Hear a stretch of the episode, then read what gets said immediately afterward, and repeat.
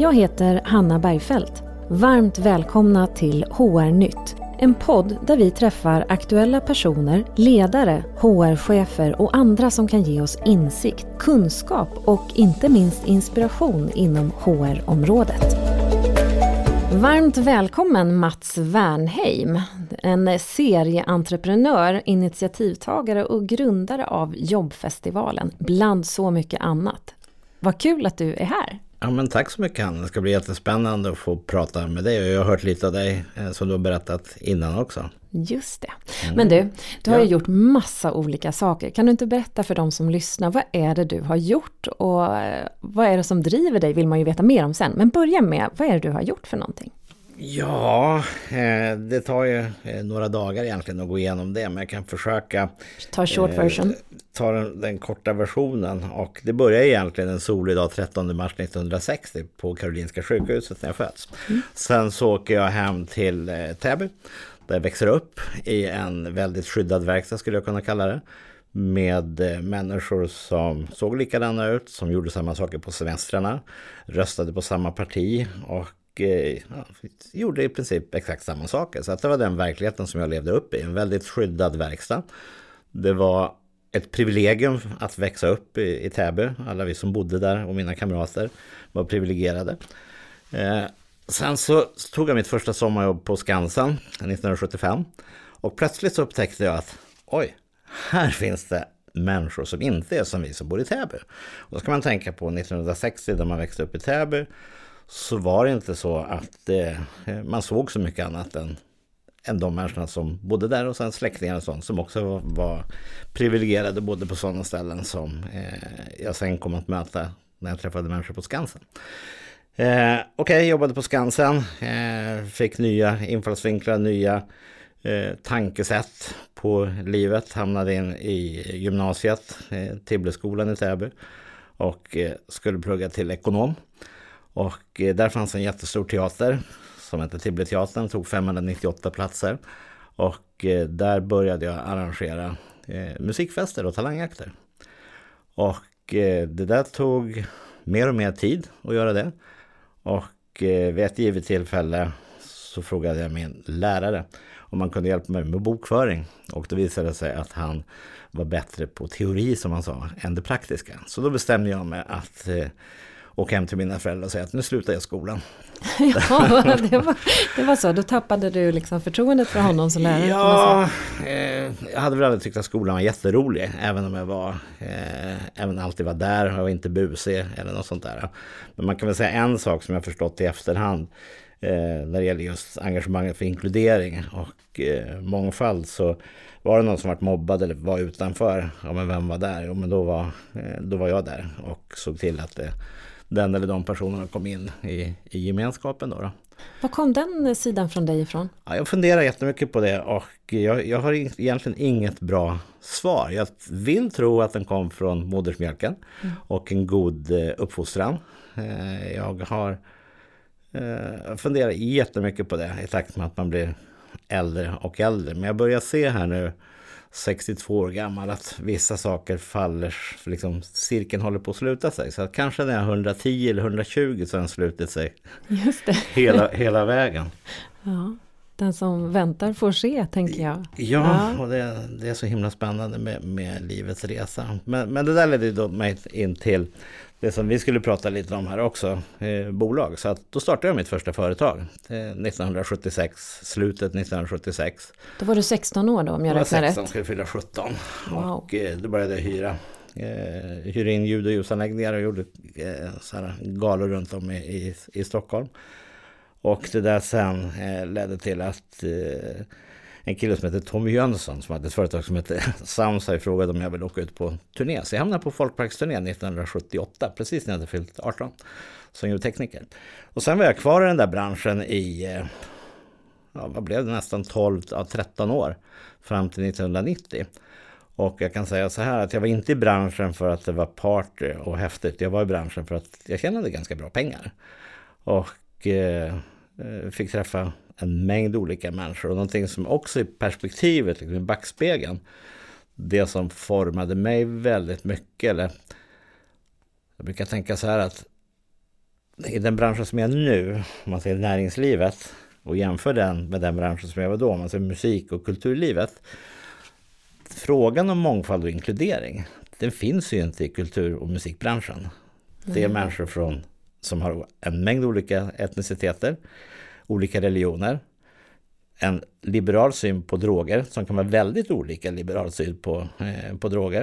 Eh, det är människor som är långa, korta, eh, tjocka. Eh, det är olika åldrar. Och även de som jobbar i branschen, eh, är min eh, uppfattning, var precis likadana. Så det var en, det var en no-brainer, det här med mångfald och inkludering. Okej, och den upplevde du skillnaden när du kom till näringslivet istället? Ja, jag tröttnade på det där. Jag ville ju ha ett vanligt eh, jobb som jag tänkte då. Och eh, mina om man säger, vanliga vännerna, de var ju lediga på helgerna och jag jobbade alltid helger. Ja. Jag hade jättemycket resdagar och eh, jag funderade på vad jag skulle göra. Och eh, då hade min mamma då eh, sett en annons i Svenska Dagbladet att kontorsjouren sökte säljare och projektledare, tror jag att det stod i den. Och jag tänkte, ja men fasen jag ska göra mamma glad. Jag söker i alla fall det där. Vad härligt att, att ändå ha den ambitionen när man var i 30-årsåldern. att Det var mamma som...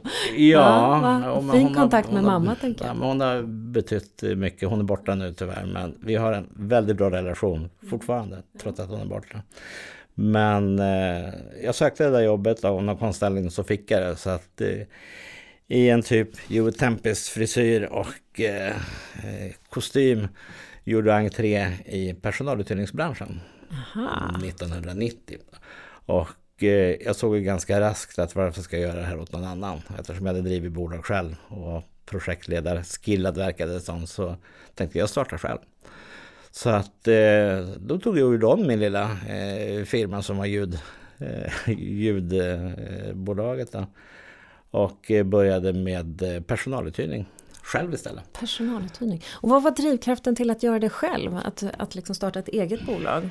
Vad fick dig att ta det steget och såklart risker kopplat till det istället för att Nej, det finna var dig i ganska det? självklart Ja. för mig att titta på när jag skaffade barn sent i livet. Men eh, liksom kan själv.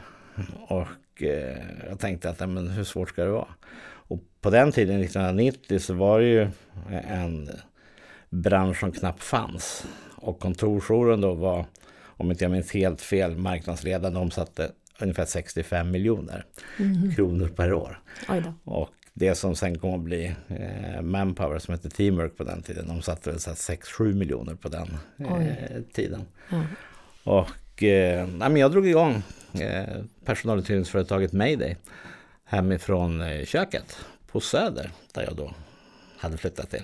Så från köket eh, på Söder drog du fram ett eh, bolag som blev relativt eh, vällyckat antar jag? Ja, det, Det, det blev en bra resa. Så småningom efter nio år så förvärvade ISS företaget. Men det var en intressant resa utifrån många perspektiv. Och här kan man också se liksom jag vill i alla fall se det som kopplingen till det här med mångfald och inkludering. För att när jag kom då från en bransch som musikbranschen, så, som jag berättade, man käkade mångfald och inkludering till frukost, lunch och middag och vickning och nattamat och hela tiden. Så blev det ju, liksom när, jag, när jag startade, det var, ju, det var ju svårt även för 32 år sedan att hitta människor. Speciellt inom sälj och kundservice. Eh, och på den tiden hette det ju sälj och kundservice. Mm. Och eh, jag pratade med Arbetsförmedlingen och eh, Arbetsförmedlingen ar- anordnar sådana här eh, träffar. Så kom jag ihåg specifikt en ute i Vällingby där skulle komma. Det skulle finnas 50 stycken jobbsökande eh, och träffa arbetsgivare. Det fanns två. Och Två jobbsökande? det fanns två jobbsökande på det, eh, på det evenemanget. Och eh, eh, en av tjejerna hette Samnäme och hon kom från eh, Libanon. Och hon, eh, på den tiden så var det många som kom från Libanon, från kriget där, som hade kommit eh, till Sverige. Och eh, jag anställde en till som jag faktiskt inte kommer ihåg namnet på. Och de jobbade då på eh, restaurang. Eh, och jag tog in dem i bolaget. Eh, Var det fler företag där som egentligen slog som de här två sökande då? Uppfattade jag rätt? nej, det var, jag var faktiskt den enda, Det var eh, enda. arbetsgivaren som var på det här Ah, eventet. Så okej. att jag anställde Eh, flera stycken som var eh, ganska dåliga på eh, svenska men tillräckligt bra för att sätta sig och ringa eh, och boka kundmöten. Och eh, det gick ju kanonbra. Eller skitbra eller jag på att säga. Jag säger det gick skitbra. Mm. De, eh, de gjorde jättebra resultat. De som var på andra sidan luren, de lyssnade lite extra. För tjejerna sa det att ursäkta jag är dålig på svenska men har du tid? Och det funkade det där. Och sen så, så kom verkligen mitt uppvaknande när man tittar på liksom skillnaden i branscherna. Det var när jag hade Arla som eh, kund och de behövde ett gäng eh, kundtjänstmedarbetare. Undrar om det hette nog inte så men det hette nog något annat. Mm. Eh, och jag började skicka ut folk dit. Och så hade jag möte med Eva, hette kundtjänstchefen där ute. Och hon hör av sig efter några veckor och vi ska träffas över uppföljningsmöte. Och då säger hon, men Mats, vad, vad roligt, det kommer helt andra människor från dig när du hyr ut. Sådana som vi aldrig får från andra företag och sådana som vi inte själva skulle ta in. Och jag, ja, men hur kommer det sig då? Ja, men jag vet inte, sa hon. Och det var fler, jag fick den feedbacken av flera kunder. Att det var annan typ av människor med annan bakgrund som kom. Och där någonstans gick väl ljuset upp att ja, men jag har kommit till en bransch här där man verkligen tänker exkluderande och följer en mall som inte jag är direkt attraherad av. Så att eh, nu idag säger man att det är potentialen man tittar på och så sätter man ut en, en människa. Mm. Men eh, det, det, var ett uppvaknande som var, jag ska inte säga att det var tufft, men det var, var tråkigt att inse att jag hade kommit till, till liksom näringslivet och hade sådana höga förväntningar och att det var så inskränkt. Och det var väldigt inskränkt också utifrån hur, eh, hur man skulle ha kläder, klädkoder och om någon råkar ha en ring i örat för mycket så kunde man bli eh, diskriminerad på grund av det.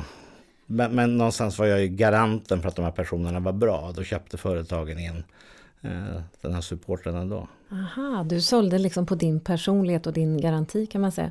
Men, men, eh, och när var det här i tid? För jag reflekterar lite över att jag tycker att det nästan är samma problem än idag. Mm. Om man tar in rekryteringsbolag, om man jobbar som HR och tar in rekryteringsbolag så får man kandidater som är lite stöpta i samma form. Eh, och jag är förvånad över att inte fler rekryteringsbolag vill komma med en överraskning och kunna motivera varför man då tar in en annan typ av person än just den där stereotypa mallen. Jag Absolut, så är det. Men ändå ska vi tänka på det att nu finns det färska siffror från 2020 som visar att bemanningsbranschen eh, som helhet har ungefär 45 procent fler utrikesfödda än alla andra branscher. Vilket talar sitt tydliga språk att bemanningsbranschen bär ett stort ansvar och lyfter fram människor som inte andra branscher gör. Och det tycker jag är jätteviktigt. Och vi ska komma och prata om Kungsträdgården. Men det är, det är faktiskt en av eh, programpunkterna på stora scenen som just handlar om bemanningsbranschen och att det är så pass många fler. Vad är det som gör att det är fler där tror du? Nej men det är, det är precis det som, som jag berättade när, när jag startade personaluthyrning som det hette på den tiden. Att eh, om det är någon emellan typ som garanterar eller säger den här personen fungerar istället för att det är en direktkontakt mellan eh, företaget eller mellan rekryteraren och den som ska anställas så blir det lite mer magi skulle jag säga. Det blir mer inkluderande och som, som mellanhand så kan jag säga men säg vilket namn som helst, är, eh, är jättebra på det den gör. Så att testa och kör. Och sen så har ju vi alltid i branschen haft garanti. Funkar inte så skickar vi en ny. Vilket inte gör ett vanligt eh, anställningsförhållande. Har man ju i och för sig provanställning att förhålla sig till. Men det är en, större risk. Mm. Så egentligen så kan man väl sammanfatta det då som att ett, ett företag är mindre benägen att ta risken att anställa någon som, som man kanske har fördomar kring, mm. antar jag. Mm. Eh, men man kan ändå våga om det bara är uthyrning om man säger ja. bara i situationstecken. Absolut och det, det så, så, är det. Mm. Vad är, om vi backar bandet lite grann, för du pratar mångfald och inkludering. Vad mm. innebär det egentligen för dig? Vad är mångfald? Ja, men för mig så är det variation, eh, rakt upp och ner. Och eh, det handlar i, i grund och botten om, om allas lika värde. Mm. Varia variation och allas lika ja, värde. Det låter ja. så enkelt. Ja men det är ju så enkelt. Ja, men vad är det som gör att vi inte får till det då? Därför att vi istället för att se möjligheterna ser en, en massa hinder. Mm. Eh, helt klart. Och, och, för mig så är det, jag menar, alla människor bär på sin verklighet. Och vad som är enkelt och svårt, det skiljer oss eh, mellan oss människor. Men jag tror att för mig så är det enkelt för att jag har sett en väl fungerande bransch. Eh, musikbranschen återigen. Mm. Och sen om jag ställer den mot näringslivet som jag buntar ihop. Det finns ju jättemycket företag som jobbar jättebra där mångfalden fungerar och inkluderingen fungerar alldeles utmärkt. Det finns jättemånga eh, bra rekryteringsprocesser och, och allting bra. Men det är ju fortfarande så att man pratar om att man vill göra den här förflyttningen från att vara det är väl ingen som säger direkt att vi vill, gå från, vi vill sluta vara diskriminerande och vi vill sluta att inte ha mångfald till att bli det. Men man pratar ut, utifrån termen att vi måste införa inkludering och mångfald på vårt företag. Så att viljan finns ju. Mm. Viljan finns, men, men det som jag funderar på det är om eh, hur ska jag säga det här utan att det låter knäppt då? Det kanske bara får låta knäppt tänker jag. Men eh, kan det ibland vara så att det är lite rätt i tiden att säga att man, man ska jobba med det? Det är lite PK liksom att säga att man ska jobba så. Men jag undrar hur många bolag, om man skrapar på ytan, om man faktiskt gräver i varför ska vi jobba med de här frågorna? Har man då ett vettigt svar? Vad tror jag, du? Jag, jag, tycker att det, nu har jag i och för sig ägna mig åt den här frågan i, i drygt två år som jag hyrde, sen jag hyrde Kungsan eh, 2020. Eh, men jag, tycker att, jag tycker att det finns ett engagemang och en vilja att göra en, en förflyttning, även om vi inte är där. Mm. En vilja att göra det, men gör man det av rätt orsak tänker jag. Och sen ja. kan man väl kanske ja, lägga en värdering, vad är, vad ja. är rätt orsak? Men jag tänker att det borde vara mer utifrån att faktiskt eh, kompetenssäkra eller se till att vi har en breddad syn på vår produktutveckling mm. eller vad sjutton det nu kan vara för någonting. Men, men det perspektivet tycker jag så sällan man hör, eller i alla fall mm. jag hör det allt för sällan. Jag tycker man börjar i mångfaldsbubblan men inte faktiskt att behovet också finns där. Vilket Nej. det reellt borde göra. Jag ska börja, det var många frågor igen. Jag ska ja. hänga upp och börja på just det här med PK. Jo, såklart. Det, det är ju marknadsföring, eh, employer branding och marknadsföring för, för företagen i stort och prata om mångfald och inkludering. Så är det ju. Det är, ju en, eh, det är inte tu tal om att det är en trend eh, just nu. Och, och den ökar ju, vilket är, är väldigt positivt. Och sen ska jag säga, fortsättningen på din frågeställning var... Det kanske hur... inte var en frågeställning, utan det kanske var en reflektion bara. Ja. ja. Nej, men att, att man har man liksom koll på varför det är viktigt, alltså för att ja. kompetenssäkra och, och se till att man har ett breddat perspektiv till exempel, som man då får genom att ha ja. en inkluderad Nej, men Absolut, och, och, där, jag är ju tyvärr, ska jag säga, jag ska inte hänga ut någon eller något företag, men jag har så otroligt många exempel där man exkluderar eh, människor som verkligen skulle ha potentialen till att få jobbet. Mm. Och det finns så många eh, där ute, kanske en liten floskel att säga, men det finns otroligt många människor som står långt ifrån arbetsmarknaden. Som om man gick på andra parametrar som till exempel potential istället för till exempel gymnasiekompetens och tidigare yrkesvana skulle kunna få, eh, skulle kunna få jobb. Och dessutom utföra dem bättre. Så att jag tycker att det finns jättemycket bra Eh, initiativ där man börjar prata faktiskt om en ROI för företagen som kommer in i, i eh, resultaträkningen. Och att man försöker hitta KPI där man mäter affärsnyttan med mångfald och inkludering. Och det är först då vi kan få liksom, upp frågan i företagsledningar. Om vi börjar prata om KPI och dessutom så börjar jag börja säga, tänk vad schysst om vi får in mångfald och in inkludering i Excel-snurrorna. Då någonstans så har vi lyckats. Men det finns en mängd olika initiativ. Mitt liv är till exempel som jag tycker är jättebra. Jag var med på en, en, eh, ett seminarium som gick via webben för, för några månader sedan. Där man hade en panel med åtta stycken VDR från väldigt stora bolag. Och eh, de beskrev arbetet i sina bolag och de fick uppgiften då att nästa år i mars komma tillbaks och redovisa hur de hade jobbat med mångfald och inkludering så att det inte bara skulle vara snack. Mm. Och de hade signat under på det här. Ja, men det är klart att vi gör det. Så att jag längtar tills mars 2023 för att titta på mitt livs nästa eh, event och se hur de redovisar det här. Och där, där tror jag också att traditionellt sett så har mångfald och inkluderingsfrågan kommit från HR. Och det är väl bra. Och det finns ju en naturlig koppling till varför det gör det. För många HR-människor kommer utifrån en värdegrund som har gjort att de har valt eh, att jobba in, inom HR. Man, man, är intresserad av människor och eh, olika människoöden. Men nu ser jag en trend där det blir viktigare och viktigare utifrån företagsledningsperspektivet. Som ger uppdrag till HR att se till att eh, hitta KPI-erna. Hur kan vi mäta den här frågan. Så det tycker jag är otroligt glädjande. Ja, verkligen. Att, att det är det. Verkligen och också att se på det utifrån både liksom ett solidariskt ansvar som man kan ha som, som bolag kopplat till värdegrund, vad vill vi stå för?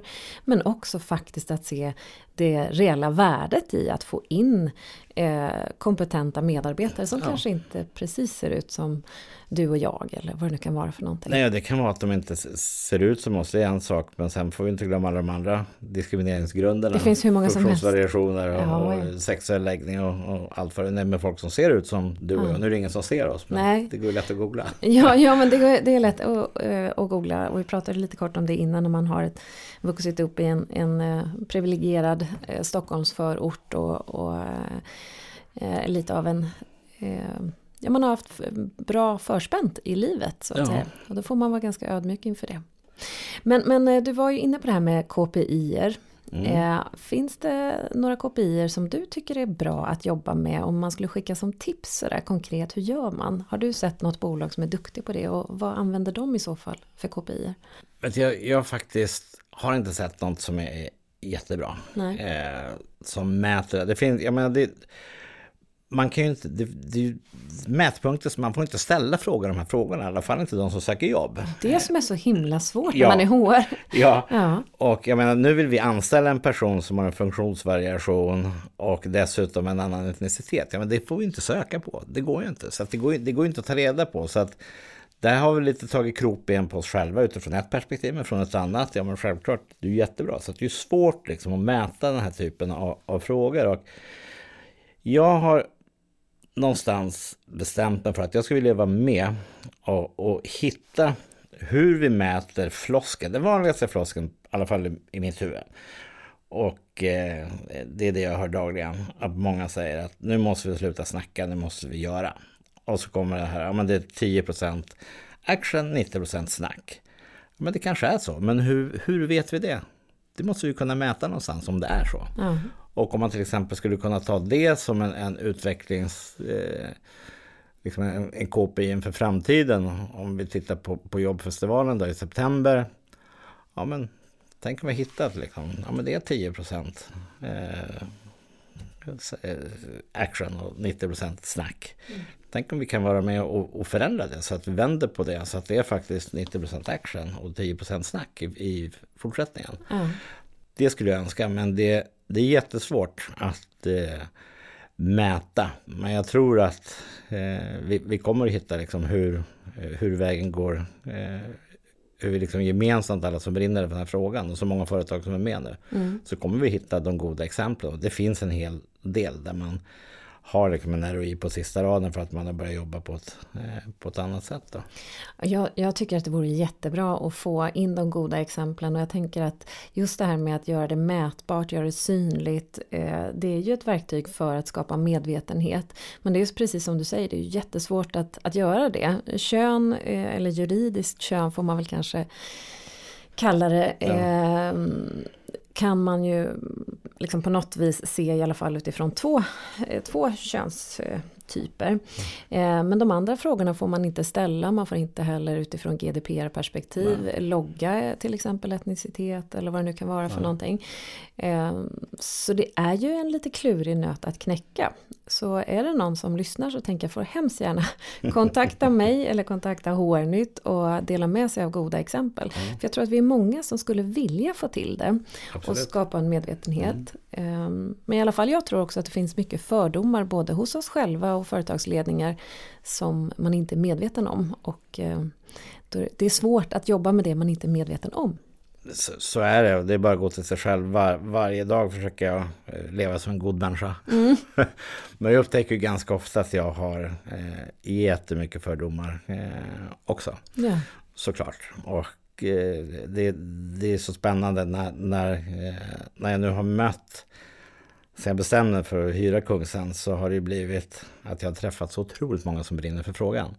Och jag har träffat så otroligt många utanförskapssituationer. Eh, det finns vidga normer inom Stockholmsregionen. Jag tror det är nedlagt nu men det jobbar med, med hudfärg. Det finns eh, eh, för autism. Det finns en mängd olika föreningar och företag som jobbar med sina, sina nischer. Mm. Och eh, försöker då utifrån sina perspektiv och sina möjligheter få in människor från de här områdena på arbetsmarknaden. Men också få bort de fördomarna som vi har. Och jag har fått lära mig så otroligt mycket saker under den här resan där jag faktiskt har varit fördomsfull. Men nu genom kunskap slutat vara det. Och eh, fått liksom tänka om 62 år, eh, 62 år gammal. Och det, det, tror jag är ett tips speciellt då till om, om jag ska liksom beröra min egen ålder och min egen etnicitet. Mm. Eh, män i min ålder som normalt sett då har blå skjorta och mörk kavaj med tillhörande byxor som sitter som, som eh, eh, företagsledare eh, skulle må, må, bra av att faktiskt ta med sig den här eh, tanken i det dagliga arbetet. Mm. Verkligen.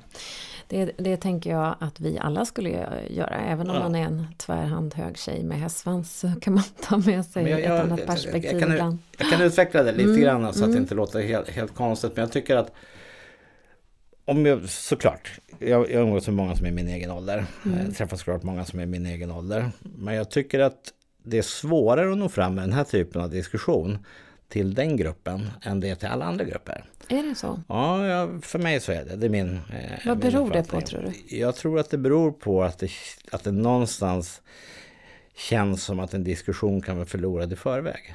Mm -hmm. Och jag har själv då, jag ska inte säga att jag blir kränkt, men by definition så har jag då blivit kallad för vit, etnisk, privilegierad svensk i medelåldern. Mm. Är det då diskriminerande? Ja, egentligen så är det det. För jag tillskrivs en mängd olika epiteter utifrån mm. vem jag är. Mm. Blir jag kränkt av det? Nej, jag välkomnar det. Jag tycker det är skithäftigt. Och det är eh, en av de sakerna som jag verkligen brinner för att få kunna representera den gruppen också. Och jag har möjligheten till att brinna för frågan och dessutom genomföra det här eh, evenemanget. Vad häftigt, du ska få berätta om det evenemanget och jag vill mm. bara liksom haka i lite i det som du säger att eh, fördomar går ju åt alla håll. Precis. Eh, även för de här männen i matchande mm. kavaj och mm. byxa eh, såklart. Och fördom, det är det som är så svårt med fördomar, att man faktiskt per automatik tänker en tanke om ja. någon. Eh, och det behöver man väl jobba med åt alla håll. Jag hör också en del som pratar om åldersfördomar eh, eller så, att man, man väljer bort ja. utifrån en viss ålder. Ja. Nej, men jag skårar ju in på alla dem. Jag, skårar, jag, jag väljs ju bort på grund av ålder, etnicitet, eh, allt det här som, som jag precis eh, radade upp. Och jag, jag tror när man, när man buntar ihop människor utifrån, oavsett vilken grupp man tillhör, men jag tror att det väcker istället liksom ett avståndstagande istället för att bli inkluderande. Så att jag vill att män i min ålder med samma etnicitet verkligen blir inkluderade i diskussionen också. Jag har tagit mig plats att göra det. Jag tycker det är, är jättehäftigt men jag har också förstått att det är jättesvårt eh, för många män mm. att göra det. Ja men jag förstår. Det, det, är ju en viktig tanke. Mm. Men du, berätta om det här initiativet som du har tagit. Du har touchat vid det några gånger. Du har hyrt ja. Kungsan. Ja. Hur kommer man på det? Vad ska du göra där? Eh, man, man, ringer till Stockholms stad och frågar om man får hyra. är det så enkelt? Ja, nej, men så enkelt är det. Men, men efter det att jag... Eh, jag har ju varit i den här branschen i 32 år. Och... Eh, jobbat med eh, jättestora urval i olika bolag som jag har drivit och haft och eh, jobbat både i Sverige och utomlands. Och senaste tio åren så har jag jobbat mycket med, med företag som gör personbedömningar. Till exempel med Aon, gamla Qt och med Assessio och några till.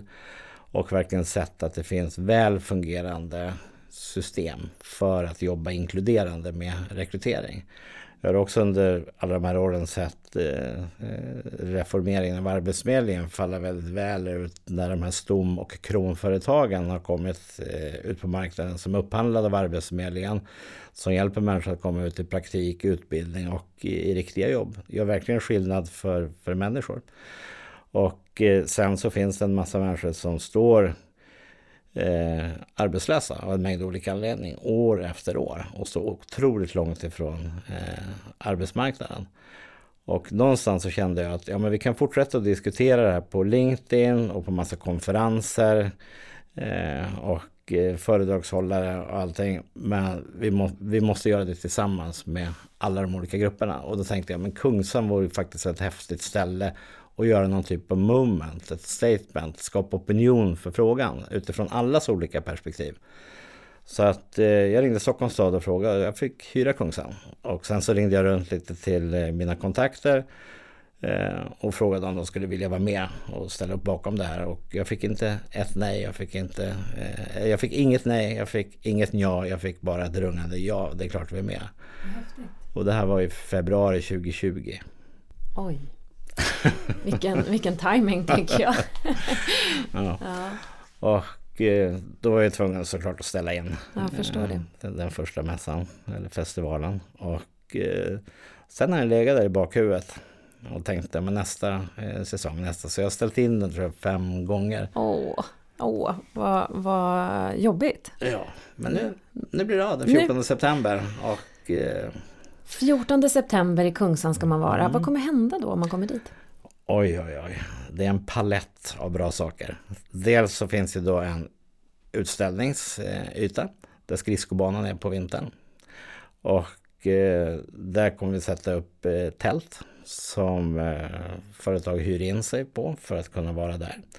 Eh, vi kör också spännande debatter på stora scenen där vi har moderat, en moderator eh, som har ett, eh, sex, sju, åtta stycken paneldebattörer som är allt ifrån eh, rekryterare till politiker till också sådana som inte har fått jobb. Så vi försöker sätta ihop en mix på intressanta diskussioner som kommer vara ungefär 40-45 minuter och sen kommer fler och fler. Och där till exempel är affärsnyttan med mångfald eh, en av dem som, som kommer modereras av eh, ett företag som heter Alva Labs eh, som har en av de här eh, lösningarna som jag talade om. Då. Mm. Mm. Vad spännande, där måste man vara. Där måste man vara och eh, vi, vi har haft även några stycken, även mindre scen där det är föreläsningar. Och eh, tanken med Kungsträdgården och varför det var så naturligt för mig det är att om jag åker ut till Järvaveckan, då syns det på mig att jag är på Järvaveckan av en anledning. Jag har åkt till, eh, till Järvafältet för att vara där. Kungsträdgården, eh, jag behöver inte ens öppna någon dörr för att gå in där. Det är tillgängligt om jag kommer med rullstol. Jag kan låtsas att råka gått förbi. Eh, vi sitter mitt i maktens centrum. Vi kan få glassätande storbolagsdirektörer och gå förbi samtidigt som, som den direktören skulle kunna, i min vision, i, ett, i en monter kunna träffa en, en, kvinna från Rinkeby som varit arbetslös i 17 år och analfabet och inleda ett samtal. Så att platsen var jätteviktig för mig. Liksom. Det bara kom upp när jag tänkte, vad gör man den här frågan? Ja, men då, då tar vi, eh, då är det Kungsan. Och eh, ja, det, det ska bli otroligt spännande. Det håller ju på att växa det här dag för dag. Eh, intresset ökar. Nu istället för att jag ringer folk så börjar jag få eh, massa folk som hör av sig. Och eh, jag kommer köra igen i maj eh, 2023. Och sen har jag tänkt att det här ska bli återkommande eh, i, i slutet av maj varje år. Och där också försöka hitta den här kopien som vi kan redovisa även på mitt evenemang Det måste du lova att du försöker reda ut. Hjälp alla HR-människor, HR-chefer och ledare där ute att faktiskt jobba med de här frågorna på riktigt. Så att Absolut. det inte blir en skrivbordsprodukt. Ja. Ja, det... Eh, jag tror att det ligger x antal lönekartläggningar i skrivbordslådan hos ett antal HR-chefer till exempel. Ja. Någonting man gör för att det är lagkrav. Eh, men jag tror att allt för få jobbar med de frågorna på riktigt. Ja, eh, det kan vara så. jag skulle tro det. Men du, du får lite glitter i ögonen och du får liksom en härlig energi när du pratar om det här projektet. Vad skulle mm. drömmen vara om det blir sådär panglyckat? Vad händer då? Nej men om, om det är panglyckat, men man kan inte, viss, eh, man kan inte rädda alla vissna rosorna i debatten. Man kanske kan rädda en. Men min målsättning är inte att rädda alla eller inte rädda världen. Målsättningen är att få, få vara en av de evenemangen och en av de personerna som driver den här frågan framåt för att faktiskt jag höll på att säga göra skillnad, jag är så trött på den. Fast det var en jättefin... nej, men, ja, nej men för att, att på riktigt få upp eh, frågan på bordet. Och har jag den möjligheten att göra det så kommer jag göra det alla dagar i veckan. Så att tanken är ju att det här evenemanget ska bli eh, i Kungshamn varje, eh, varje år. Jag hoppas också att kunna expandera runt i Sverige. Jag funderar på hur man skulle kunna göra det på ett roligt sätt. Jag funderar utifrån det fanns något som hette Rocktåget förr. Man skulle kanske skulle kunna ha Mångfaldståget. Ett mm. tåg som åker genom Sverige. Eh, mm. Vi skulle kunna bygga ett jättestort koncept kring, eh, kring frågan. Så att det inte bara blir koncentrerat till Stockholm. Och jag har också inlett diskussioner med, med eh, några stycken leverantörer av att göra mässan helt digital. Mm. Så att det också finns som ett komplement. Så att vi inte exkluderar folk som är från orter i Sverige som inte kan komma till Stockholm. Det är ju viktigt med inkludering, det har vi ja, konstaterat. Det det. Men sen får vi också säga att Kungsträdgården eller Kungshamn eh, är ju fantastiskt vackert just i maj. Så att har man möjlighet att komma till Stockholm så är det ju väl värt ett besök och att eh, se på det här och delta eller lyssna. Absolut, och mm. där kan jag väl slå ett slag också för de här paneldebatterna som jag berättade om. Mm. Om det är någon som lyssnar som känner för att eh, vara med på en sån paneldebatt så gå in på jobbfestivalen.se, eh, klicka på mässprogrammet, det är till höger om loggan. Och där uppdateras programmet nästan till dagligen nu. Men där finns det också en liten knapp att trycka, vill jag vara med i panelen? Mm. Och då kan man klicka där och få, få vara med. Och eh, sen samlar jag också på solskenshistorier. Och eh, har börjat. Och en solskenshistoria handlar oftast om en människa som står långt ifrån arbetsmarknaden som får ett jobb och kommer in och eh, blir glad och lycklig. Medan en solskenshistoria som nästan, den betyder jättemycket, men en solskenshistoria som nästan betyder mer, det är ett företag eller en rekryterare som har jobbat på ett visst sätt under en väldigt lång tid, kanske 10-15 år, men som lär sig någonting nytt eller börjar jobba på ett nytt sätt som handlar om inkludering och mångfald och sen säger Wow, varför har inte jag jobbat på det här sättet tidigare? Och förstår att jag har varit diskriminerande i mitt tidigare sätt att jobba. Den typen av solskenshistorier, jag har fått några faktiskt som vi kommer att publicera. Där det är människor som eh, verkligen har liksom vaknat på morgonen och funderat. Är jag diskriminerande eller är det inte? Vad kan jag göra åt det? Själv, vilket ansvar har jag? Mm. Och fått upp ögonen för att det går och det finns lösningar att faktiskt just gällande rekrytering jobba eller rekrytera inkluderande mm. istället för diskriminerande. Och vad är ditt bästa tips om man sitter där nu och vill ta ett steg? Man känner sig träffad och tänker att ja, men, man kan ju i alla fall göra något. Vad är första steget på en HR-avdelning eller som företagsledare? Vad ska man... Oj, vilken eh, stort ansvar. ja, men, men bara ett eh, så första steg. Nej, men jag, jag, tror, jag tror att det handlar om Först inventera de egna behoven. Varför ska vi göra någonting? Eh, vilken, jag tror ärligt, vilken affärsnytta skulle vi ha av det här?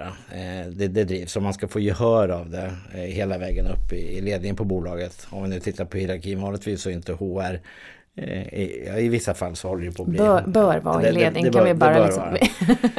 det bör vara. Ja. Nej men hitta vad vad är vi villiga att göra? Vad skulle det kosta? Vilka lösningar finns det? Vilka hjälpmedel finns det? Eh, det finns ju dels en massa bra konsulter som kan hjälpa till i den här frågan. Sen finns det en hel del verktyg som också kan hjälpa till. Och då tänker jag främst på, på personalbedömningsföretagen, på, på tester som faktiskt kan eh, skapa till exempel CV-lös eh, rekrytering och skippa dumheten med det personliga brevet. Det är väl ingen som läser det personliga brevet längre heller tror jag. Nej, men, men Eller i alla fall, oh, nu kanske jag avslöjade mig själv där lite.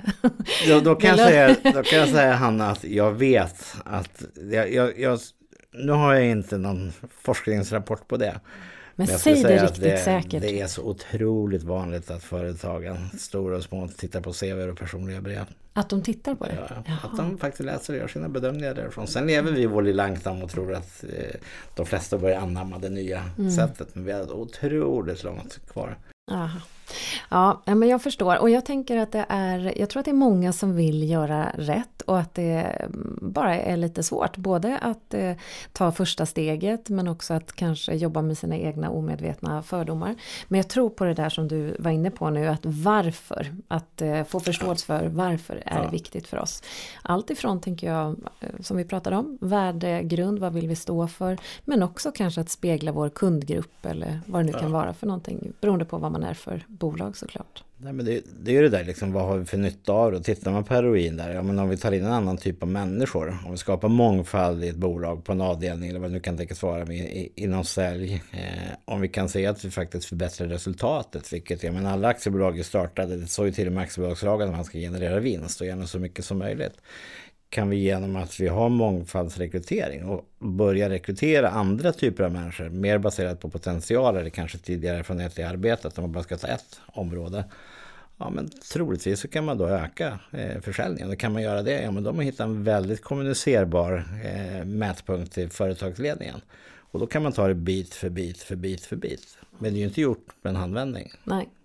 Nej, och det, förändring är ju sällan enkelt och eh, sällan bekvämt. Man får nog vara beredd på att eh, kavla upp armarna lite grann. Vad är det, ja du, är ju, du har uppkavlade armar och så står det något på dina armar också. Jag kan inte riktigt se vad det står. Vad står det? Ja, men det, det står, eh, det krävs ett helt nytt så det krävs ett helt nytt så det krävs ett helt nytt sätt att tänka för att lösa de problem vi skapat med det gamla sättet att tänka. Aha. Det är inte jag som hittar på det, det är Albert Einstein. Men jag tycker att det är så klockrent när vi pratar om den här frågan. Ja, det är det så faktiskt. Jag valde faktiskt att tatuera in det för ett tag sedan. Ja. Livets första. Ja, ja, ja, annars brukar folk ha födelsedatum och annat. Men det där var lite, det var faktiskt riktigt bra. Ja. Ja, bra tatuering. Men du, vi ska ju avrunda lite grann. Men eh, jag är lite nyfiken på din egen drivkraft. För du har ju startat mm. olika bolag. Mm. Det verkar vara som en röd tråd det här med mångfald och inkludering. Mm. Men vad, vad, får dig att eh, fortsätta brinna på det sätt som, som du gör? Men jag, har ju, så jag har ju startat jättemånga företag. Eh, jag tror det är 25 stycken inklusive det första i, i, i Täby. Eh, några har blivit jättebra. Några har gått åt skogen. Ett har gått i konkurs. Eh, några stycken, eller resten är mer mediokra, men startat med hjärta och lust och eh, provat, provat mig fram. Ja, men kan det här funka? Nej, men det funkar inte. Ja, men då gör man någonting annat. Och eh, hela tiden nyfikenhet på att försöka förändra i alla fall en liten del eh, av världen. Det, det är min drivkraft. Så jag drivs mest av att det faktiskt ska vara roligt. Jag har aldrig drivits av eh, den där dollarpåsen. Eh, det finns eh, jättemånga som gör det, men jag får ingen kick eh, av det. Min, min belöning är när jag känner att jag faktiskt har gjort någonting som är bra för mänskligheten, som jag har roligt med, som jag kan stå för utan att bli väckt på natten att någon står och rycker in. Varför har du gjort si eller varför har du gjort så? Somnar vi gott, eh, somnar vi gott samvete. Så att jag vill ha roligt varje dag. Härligt och vad, vad, inspirerande det låter och eh, jag som precis nu har eh, nyligen startat eh, företag så Har du något misstag som du kan dela med dig av antingen kopplat till företagande eller till de områden som du har jobbat inom? Finns det någonting sådär som du känner att det där vart inte riktigt bra? Ja men jag tror att faktiskt man går, om man går tillbaks till exempel då till det här med, med pengar så jag har hjälpt en hel del företag med att eh, kommunicera internt om man är några stycken delägare. Och eh, där tycker jag till exempel aktieägaravtalet är superviktigt. Det, när allting känns bra så känns allting bra och då är det skönt att kunna fortsätta vara vänner och kompisar om man ska skiljas åt bolagsmässigt genom att titta ett avtal vad vi kommit överens om. Då blir det inget tjafs, inga, inga problem. Egenköpt erfarenhet. Det, det, kan ju bli en dyrköpt det, erfarenhet tänker ja. jag. Så att, och, är det någon som vill starta bolag där ute eller är entreprenöriell till sin personlighet så ska man ha aktieägaravtal. Ja, man gör det tillsammans med någon annan. Ja. Eh, absolut, från, från allra första början. Eh, och sen så gäller det att man är passionerad och långsiktig. Eh, och att man har en idé som man tror att man kan fakturera för. För det är faktureringen till syvende och sist som gör att bolaget eh, lyfter. Mm. Så att eh, identifiera redan från början, okej okay, vilka är mina eh, drömkunder? Och vad behöver jag för att nå dem? Och hur får jag tag på deras faktureringsadress och hur har jag fått ett okej okay på att skriva det här ska ni betala x antal kronor för. Svårt. Det är mm. jättesvårt. Mm. Men det är, det är förbaskat roligt också. Jag har ju faktiskt varit anställd. Jag har sommarjobbat på Skansen två säsonger. Sen var jag två månader på kontorsjouren. Den enda gången jag provat på att vara anställd. Sen har jag fått skapa mina egna jobb. Sen skapar du dina egna jobb. Och om jag försöker sammanfatta lite så är det det här lustdrivna, ha roligt. Mm men också se till att ha formalien på plats när man eh, skapar bolaget. Ja. Eh, se till att ha roligt hela tiden och faktiskt också kunna livnära sig på, på sin affärsidé. Ja, det, mm. det tror jag är viktigt. Och sen kunna, kunna somna gott på natten. Jag, jag har ju tyvärr också sett liksom för hiskligt många år sedan under dotcom-åren, slutet på 90-talet, början på 2000 eh, i ett bolag som var med fick jag verkligen se kapitalismens fula tryne. Mm. Eh, som inte var roligt men en erfarenhet. Eh, där väldigt många drivs ju av det kapitalistiska med, med eh, fantastiska summor pengar som det ska bli. Och det kan locka fram eh, väldigt många dåliga sidor hos många människor. Så att eh, det, det, var också en, en, jag ska inte säga dyr köp, det var, det var en bra affär för mig. Men Eh, det var inget roligt att se att mänskligheten kan sjunka så lågt i jakten på en extra krona. Nej, okej. Okay. Så eh, om det finns någon där ute som tänker att du, att du gör den här eh, insatsen nu i Kungsan för att profitera på det och så. Mm. Vad säger du till det? Ja, men då, då säger jag absolut. Eh, vill jag tjäna pengar på mässan? Och det är kanske är en oväntad, eh, oväntat eh, svar och kanske inte politiskt korrekt. Men utifrån att jag kommer investera varenda krona i kommande eh, festivaler och i den här frågan så blir det enklare att faktiskt kunna säga det. Istället för att säga tvärtom, om jag drivit i stiftelseform eller i en föreningsform, då hade jag kunnat sagt att det gör vi för den goda sakens skull. Men jag måste finansiera upp eh, kommande eh, verksamhet. Så att jag tar ut en marknadsmässig lön och sen så köper jag upp tjänster av eh, företag som ser till att det här kan hända. Och jag kan säga att det är inte gratis att göra en sån här men förhoppningsvis så blir det ett överskott. Eh, och det kommer jag stoppa in i kommande mässor. Superbra. Tusen tack för att jag fick prata med dig Mats. Det var väldigt inspirerande och lärorikt. Jag tror att vi är många med mig som behöver tänka till kring de här frågorna och göra dem ännu mer verklighetsförankrat. Hur gör vi på riktigt? Kavla upp ärmarna. Får, får du till dig fler goda exempel eh, så dela gärna med dig så ska jag försöka sprida det också. För jag tror att få det här eh, gjort i praktiken eh, kommer att vara avgörande för de allra flesta. Det är jättesvårt och tack för att vi kom hit och, och eh, träffa dig Hanna. Och, eh, är det någon som lyssnar på den här podden som vill ha kontakt med mig så finns jag på, eh, på LinkedIn med mitt namn och eh, jätteintresserad att få stories och få kontakt med människor som brinner för, för den här saken också. Men även då från, från er som kanske inte brinner utan är nyfikna så går det också jättebra. Jag, eh, jag älskar att ha den typen av både digitala möten, kortfika, eh, alla olika forum för att lära mig mer. För det är någonting som är så viktigt, det är att jag får lära mig mer för varje dag som går. Tack så mycket. Tack.